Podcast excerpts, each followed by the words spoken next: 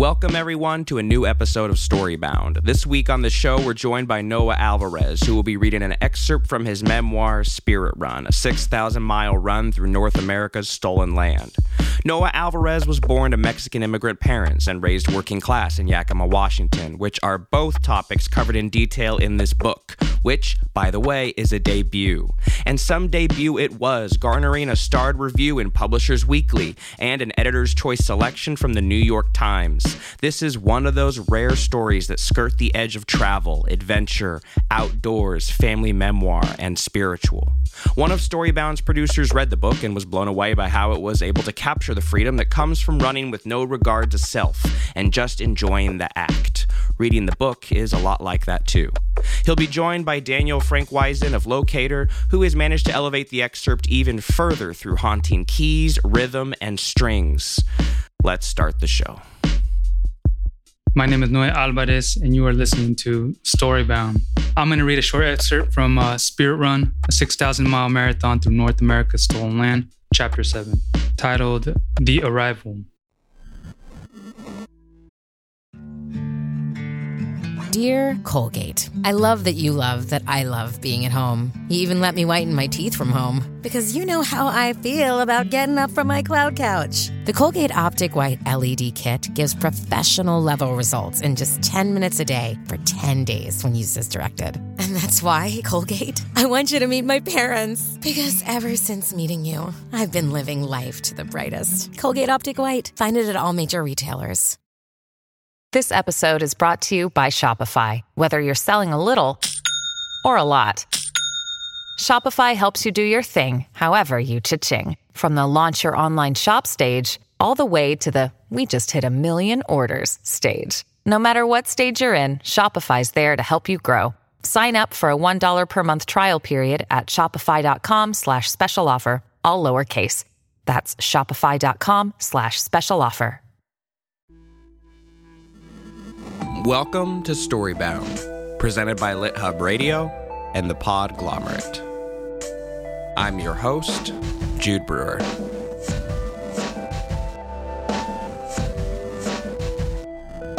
In just a little bit, you're going to get to hear Noah Alvarez, who will be reading an excerpt from his memoir, Spirit Run, a 6,000 mile run through North America's stolen land. Joined by an original composition by Daniel Frank Weisen.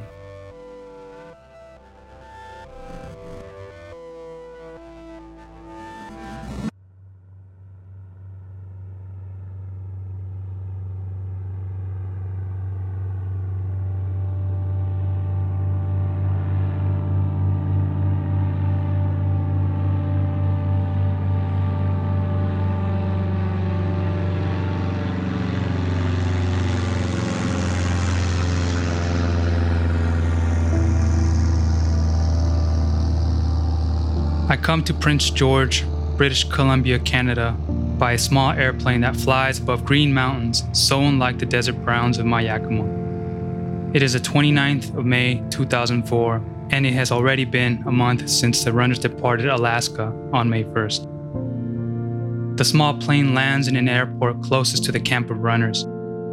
Two women from the run, Ipana and Kara, greet me, and I follow them outside, one bag over my shoulder. I inhale this new air deeply. It's icier, crisper, almost sweeter than anything I have ever inhaled before. The surrounding mountains are massive and green. Thank you for coming for me, I say. I was worried that no one would be here to pick me up. Pacquiao hadn't returned my calls. They tell me that communication with the outside world is difficult on the PDJ run, especially in the woods where the runners have set up camp. Pacquiao, the only one equipped with any real technology, which is to say, a basic phone, camera, and laptop used strictly for his work, is often away from the camp coordinating with communities for supplies of food and accommodations for runners to sleep. His equipment is off limits to runners. At first, we didn't know if you were our guy, but then we knew, Ipana says, smiling from the passenger seat while Kara drives. The car rolls onto a gravel road and rocks over potholes that start to make me nauseated. I crack open the window for relief. The air is wrapped in an aroma of wildflowers and sap warming in the sun. How do you all know? I ask. My gear? Your shoes. Could see them a mile away. They laugh. My shoes are neon yellow, the brightest objects in this part of Canada.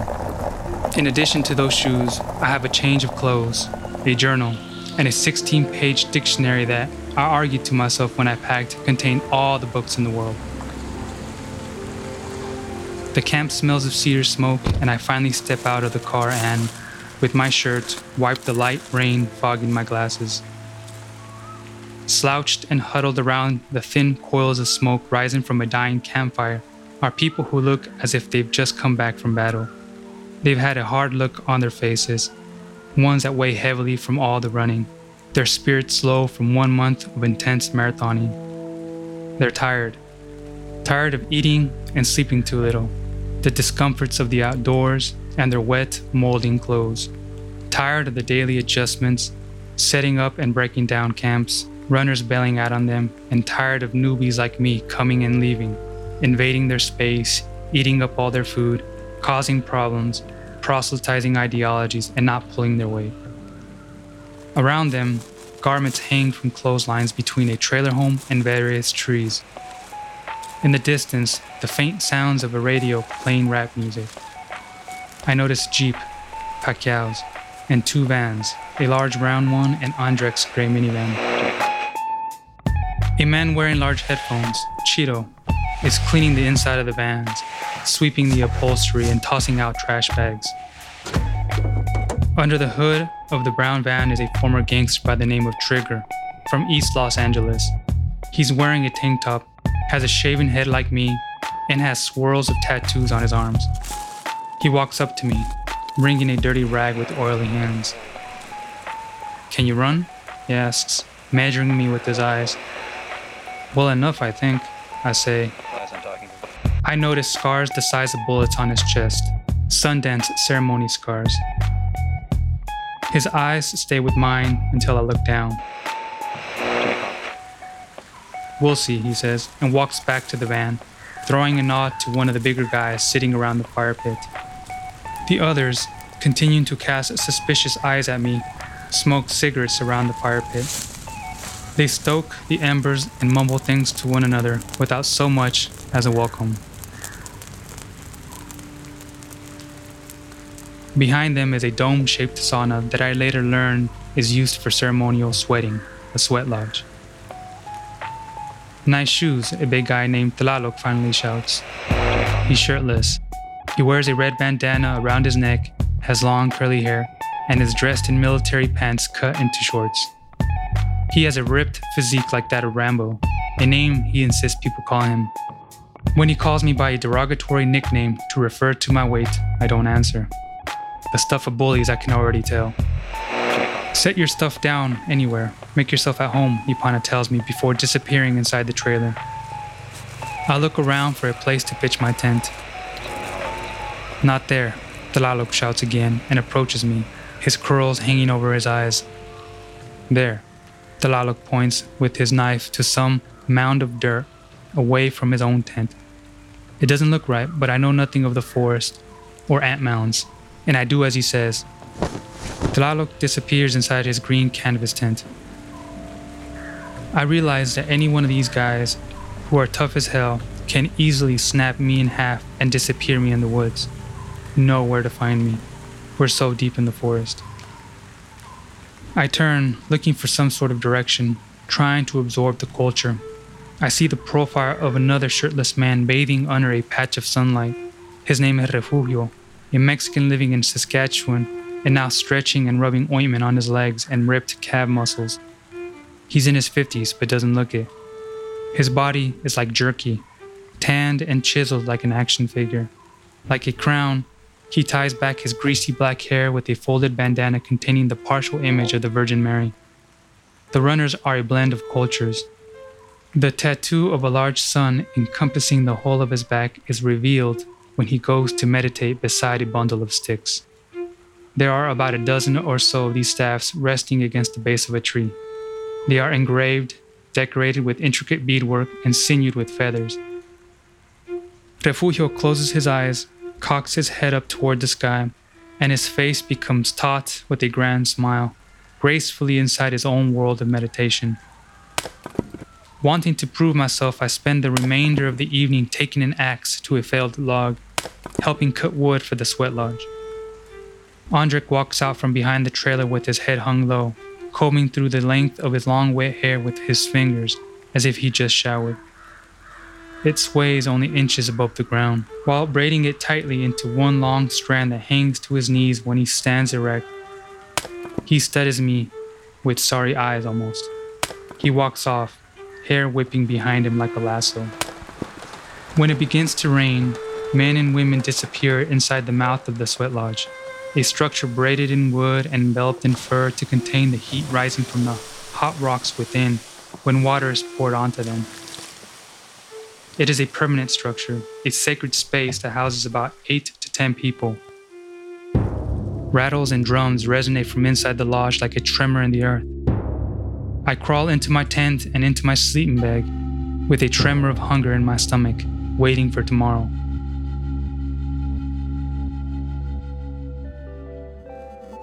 The music in this episode was designed by Daniel Frank Weisen. And now for a short commercial break.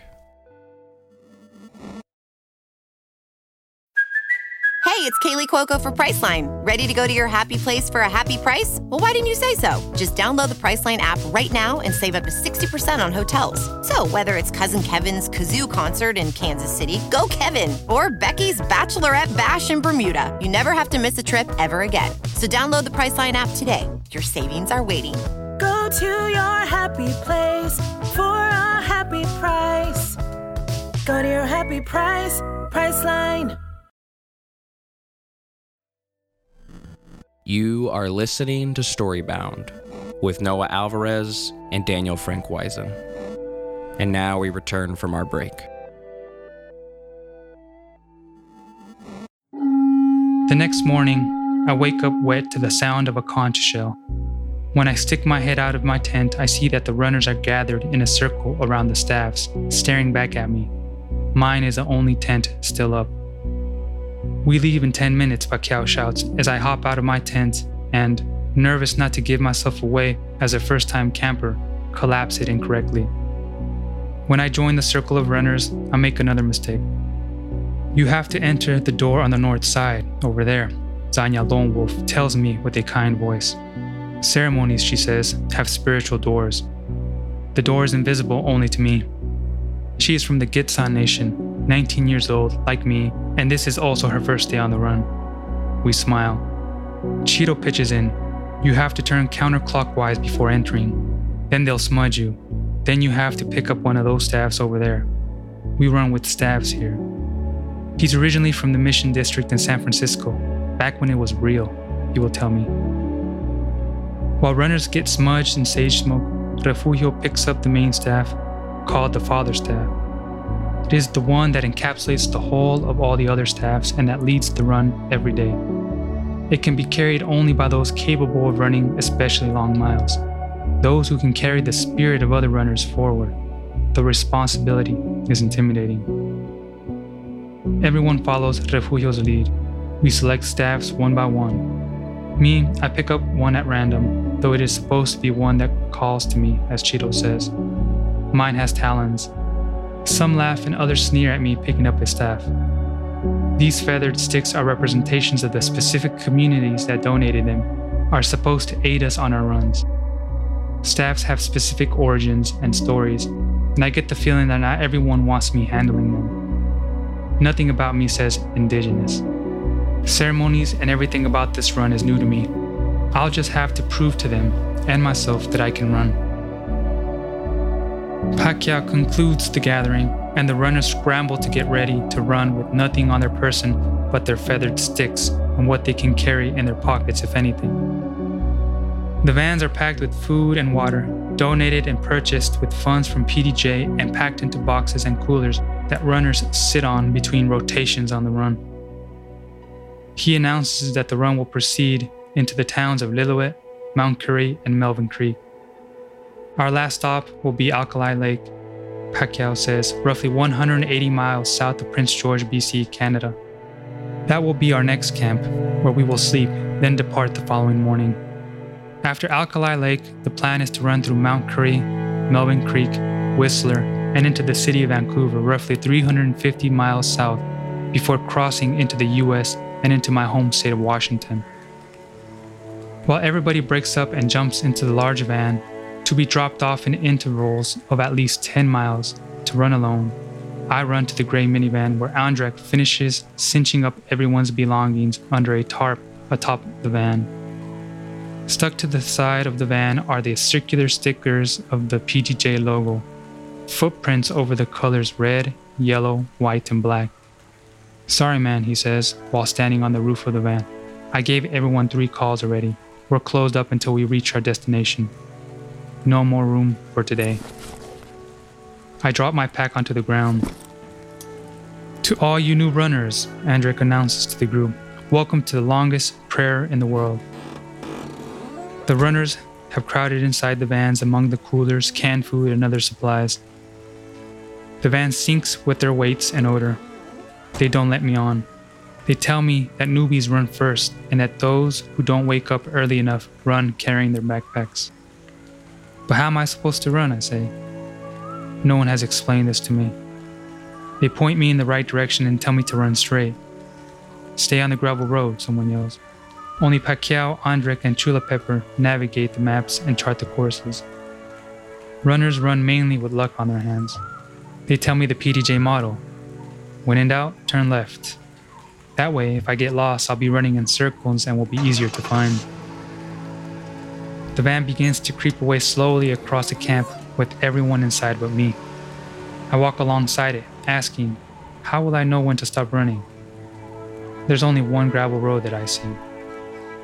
When you see something that looks like it's not supposed to be there, someone says jokingly from inside the crowded van, and they all begin to laugh.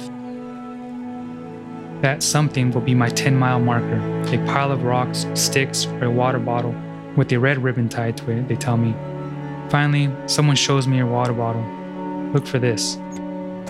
Dralo takes my bag and closes the door. I'll make sure you get it at the end of the run, he says, pretends to search in the bag. There's a hard boiled egg left for you if you want it, Cheeto shouts from the back of the van as it slips into the mountains without me. I take a moment to tie my shoes when the rain begins to pelt me. I look around. Nothing in sight but pine trees. I look at the gravel road, which seems more of a trail. We're far from any city or major town. This is my shot. My first run on the peace and dignity journeys. I quickly pocket a hard boiled egg from the picnic table and take off running after the van, thinking that if I run fast enough, I just might be able to keep pace with them and not get left behind. Or maybe even tell the driver to take me back to the airport. But what would my family think of me? I plunge into the forest a new man, stomping through puddles, breathing in the wild country air of these green mountains. When in doubt, turn left, sons of bitches. Rain, sweat, and fear drip from my eyebrows, and I'm suddenly feeling like I've just been had scammed, all my stuff gone. I run harder and now feel truly alone.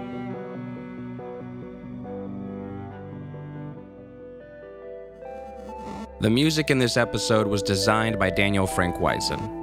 And now for our final commercial break.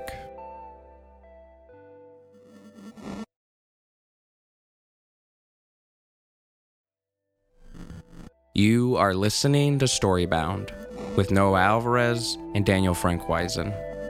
And now for our final chapter.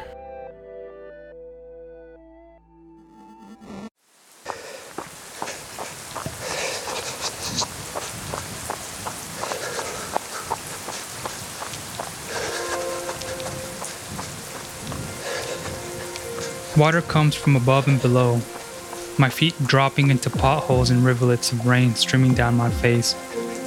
These shoes are light, and because they're light, their bottoms feel thin and aren't as good for running in the outdoors over sharp rocks, gravel, and now mud. They will bruise my feet.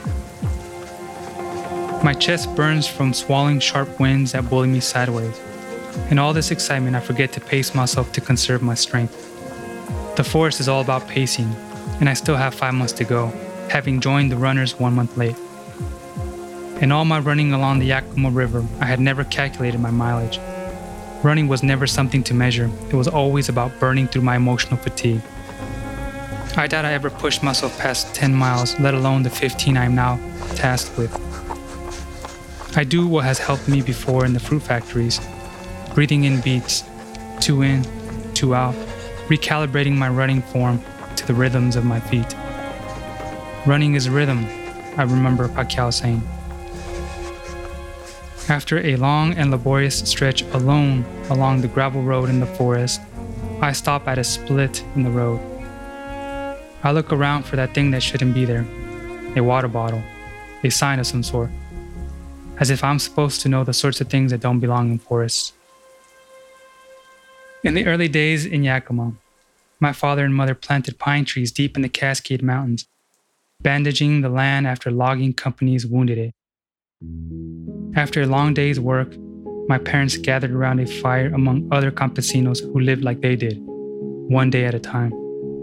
They shared their food and what little they had with one another. We said little during those times, my father would say to me at the dinner table when he shared stories of his past. That was the way of the campesino, concerned only with things like who's hiring next, the next job, location, pay, we really couldn't talk of our dreams or plan too far into the future. Between the months of March and May, when seasonal work in the orchards was low and there were no jobs, immigrants flocked to the mountains in work vans and trucks. We worked two, three months in Naches, Tonasket, Wenatchee, Chelan, and all throughout the White Pass, my father told me. It was work that he did for a handful of years. Those months were cold, wet. Sometimes there'd be snow, and we slept cold. They were 16 years old, my mom and dad, knowing not a word of English as they labored in the mountains. They slept under tarps strung from cars, under the canopy of trees, or packed inside truck beds. They hadn't met each other at the time. The men operated machines, my mom told me. The machines were augers, used for boring holes in the ground. Behind the men, the women canvassed the forest carrying sacks of saplings plugging the holes with life, with their hands and feet. They brought their own food and gear, which wasn't much. Some showered in the icy rivers, but most didn't.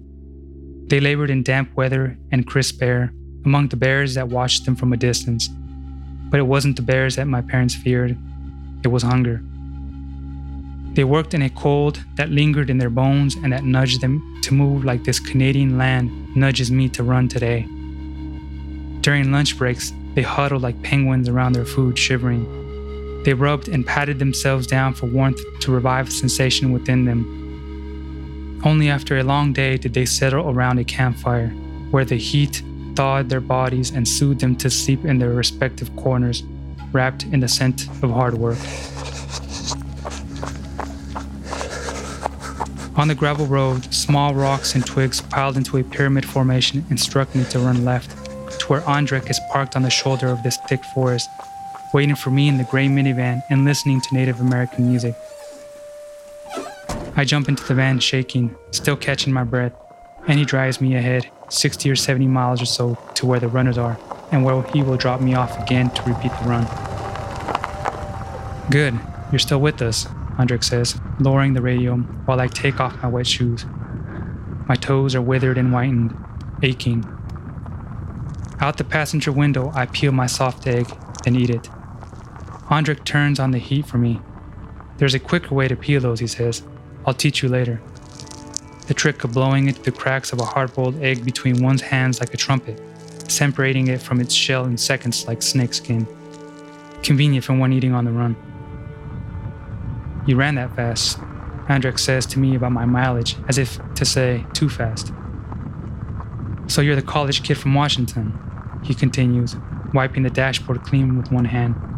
Cluttered between the windshield and dashboard and nooks inside the van are people's eagle and hawk feathers, beads, sage, and tobacco. Andrek keeps a secret stash of chocolates under his seat.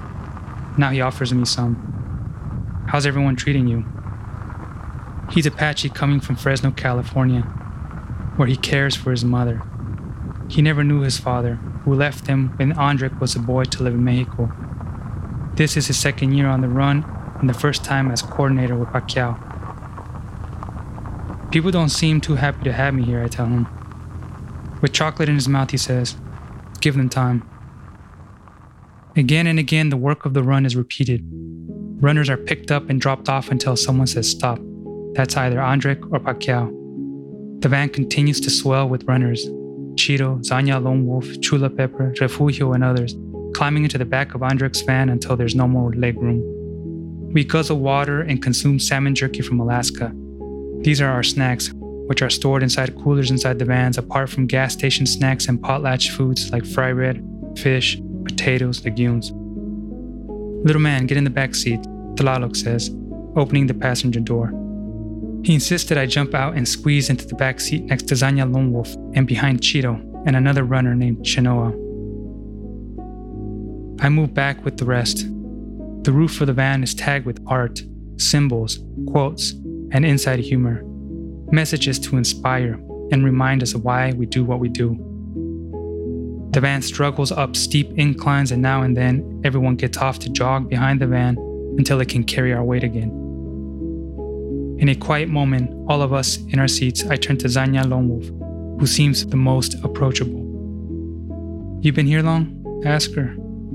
No, it's my first day. How'd you hear about this run? Four years ago, the run came through my community, she says. It was Chenoa who convinced me to join. They're from the same communities. Zanya Lone Wolf from Smithers, Canada, has lived most of her life with her grandparents, who survived the boarding school system that fragmented their community and younger brother. Her parents battle alcoholism. She has lived off the land without electricity and learned to tar roofs, build canoes, and prepare smoked salmon and animal hides. Tlaloc blasts the radio and, sticking his head out the passenger window, shouts war cries, his long hair swaying. They give me chills. This man knows how to be free. His shouts remind me of the aipas that united my coworkers in the warehouses. Tlaloc was born in a land that marked his spirit like a birthmark, on a small, beautiful ranch in the state of Durango in the Sierra Madre Mountains in central Mexico. His family had had great difficulty crossing into the US, and when Tlaloc was an infant, his parents made a third attempt in which part of their plan was to clothe Tlaloc in a dress. The family settled in East LA, where six more children would be born. It was a perilous journey of their parents' migration that Tlaloc would grow to become most proud of his parents' courage to risk everything.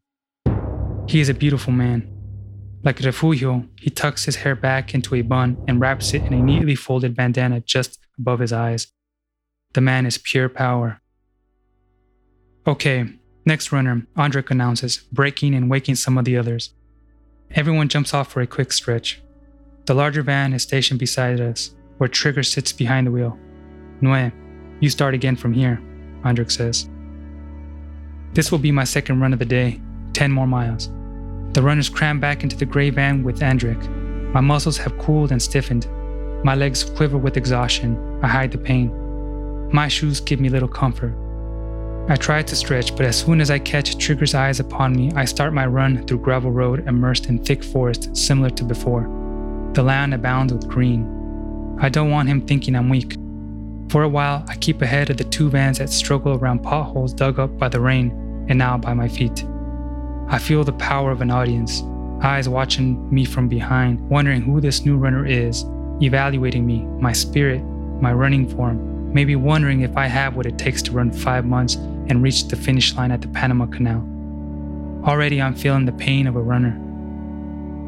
The gray minivan is first to leave and slowly maneuvers beside me on the left, with all the runners inside, to drop them off in intervals again, while Trigger is tasked with driving ahead in the second van to wait by my mile marker, picking up the rest of the runners. I try not to let the pain in my sore muscles and blisters show. All right, little man, Mexica tiahui, Tlaloc shouts out the passenger window of the gray van as it drives ahead of me, Mexicans onward in the Nahuatl language. The gray minivan disappears, leaving me with Trigger scanning me from the bigger man. He drives slowly beside me, one hand on the wheel, the other under his chin. He glares at me. Everyone pulls their own weight around here. Got it? He warns me. I nod.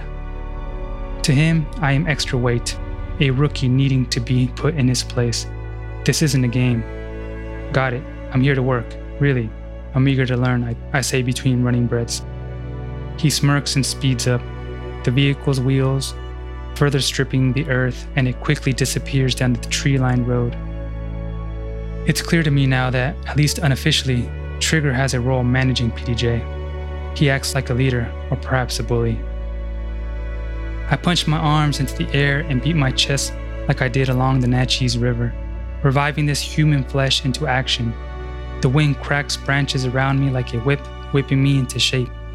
In this isolation, I take the opportunity to shut it down, to scream at the ugly things inside of me as loudly as possible.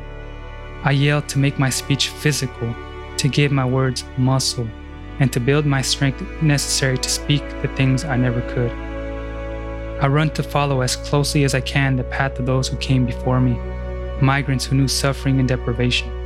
I run to find fragments of my own parents sprinkled over the earth, artifacts, their stories of hope and desperation. In facing these things, I try to finally bring an end to the suffering that has haunted me in childhood. I want to learn how to embrace my past, where I came from, and to love myself again. I am finally, I feel in this forest, on a path toward becoming free.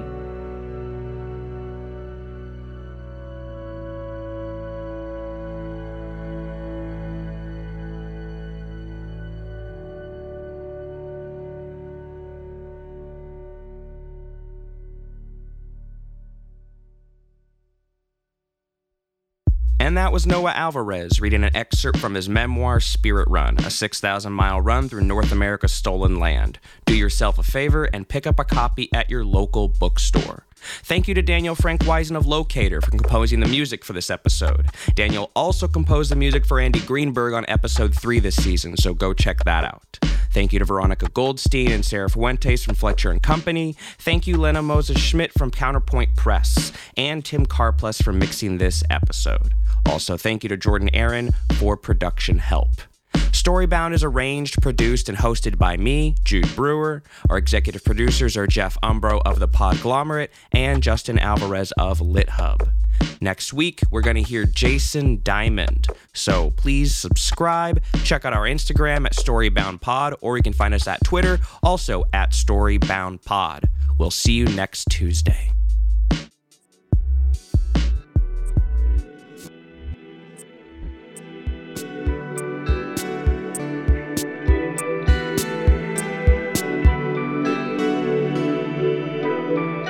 The Podglomerate.